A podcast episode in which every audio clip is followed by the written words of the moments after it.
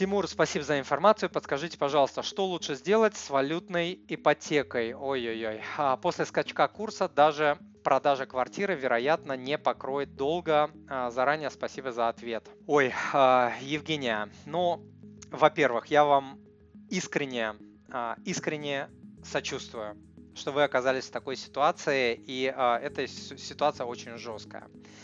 А, я вам по-человечески очень сочувствую. А, второй момент, э, который вам может не понравиться, это то, что нужно понимать, что валютная ипотека – это ваша ответственность, ваше решение, и никто а, не должен, никто не виноват.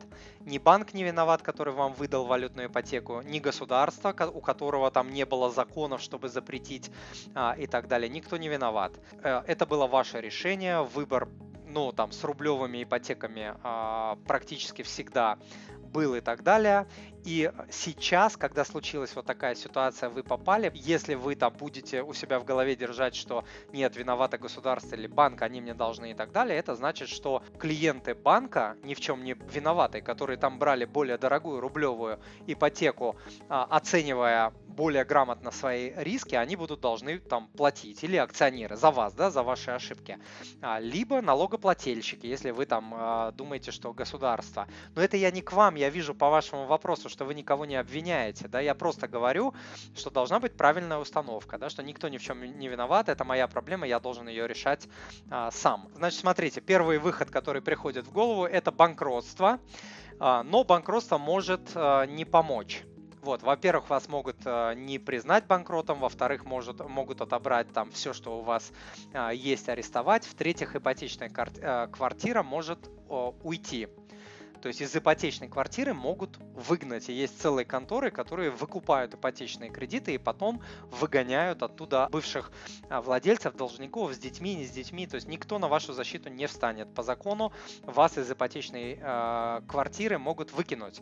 А, второй момент – это реструктуризация, когда вы приходите в банк и говорите, блин, я не могу больше платить, давайте что-нибудь думать. И банк здесь может пойти навстречу, могут вам продлить срок кредита, сказать, хорошо, вот у вас осталось там 7 лет, давайте мы вам продлим на 20, платеж уменьшится, но здесь нужно понимать, что вы еще на 20 лет, там, да, с меньшим платежом, но еще на 20 лет вы прилипнете с валютным риском, я бы этого не делал. То есть, если срок там длительный, я бы, блин, вот честное слово, если спросите меня, я бы какой там сейчас есть, попытался в рубли бы его конвертнуть, то есть перевернуть его в рубли, даже по невыгодному, даже по дурацкому вот этому курсу, который сейчас, но, по крайней мере, я был бы уверен, хорошо, да, курс может откатиться там до 60-65, я, кстати, в это верю, но может и не откатиться, и он может улететь за следующие 5-7 лет запросто к 90, к 100 без проблем. И тогда, ну, это, это вообще будет пипец, капец там э, и так далее. И вы можете там себе сказать, хорошо, я, может быть, потеряю там кучу денег, но, по крайней мере, я зафиксирую вот уже эти свои убытки, блин, и не буду уже там второй, третий раз терять на этом дурацком курсе, да, вот кто взял там, допустим, до 2008 э, года, это уже 2008, 2014, 2020, то есть три, э, три обесценения было. Кто взял там до 2014, два обесценения было. То есть я очень-очень сочувствую вашей ситуации. Поэтому, если впереди много лет, я бы, наверное, переводил в рубли, честное слово. А, ну, я такой перестраховщик.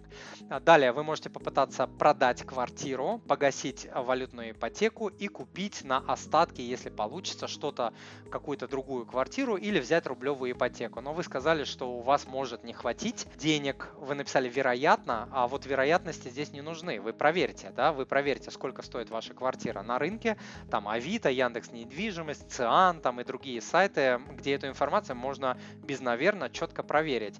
Посмотрите, какой у вас а, остаток по долгу, и вы будете знать четкий ответ, потому что вопрос-то не на 3 копейки, серьезный, можете остаться без жилья, можете там пол жизни еще проплатить вот по этому дорожающему долларовому кредиту, это может убить ваше настоящее финансовое и ваше будущее может убить. То есть ставки для вас очень высоки. Вот, если вы не получали налоговые вычеты и э, мат-капитал, а вам они полагаются, бегом получайте э, всеми правдами и неправдами и э, в ускоренное погашение ипотеки сразу же, не думая. Вот. Э, по валютному кредиту вспоминаем правило, э, золотое правило Манипапы. Повторять его буду по 100 раз на эфирах.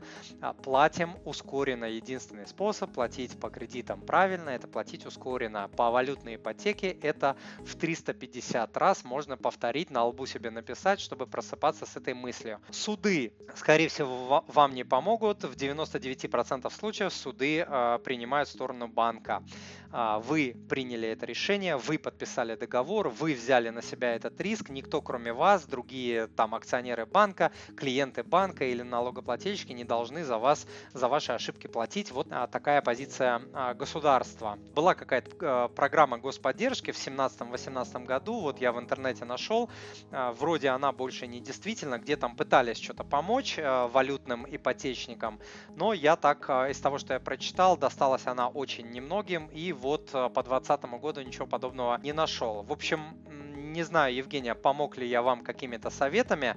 Надеюсь, чем-то помог, хотя бы какими-то мыслями, да, куда вот какие варианты есть. Дорогой друг, если то, что вы услышали, было для вас полезным, то, пожалуйста, подпишитесь на мой канал, оставьте отзыв на iTunes или в Google подкастах, или просто пришлите мне электронное письмо с вашим отзывом. Я читаю все отзывы лично. Заранее большое спасибо.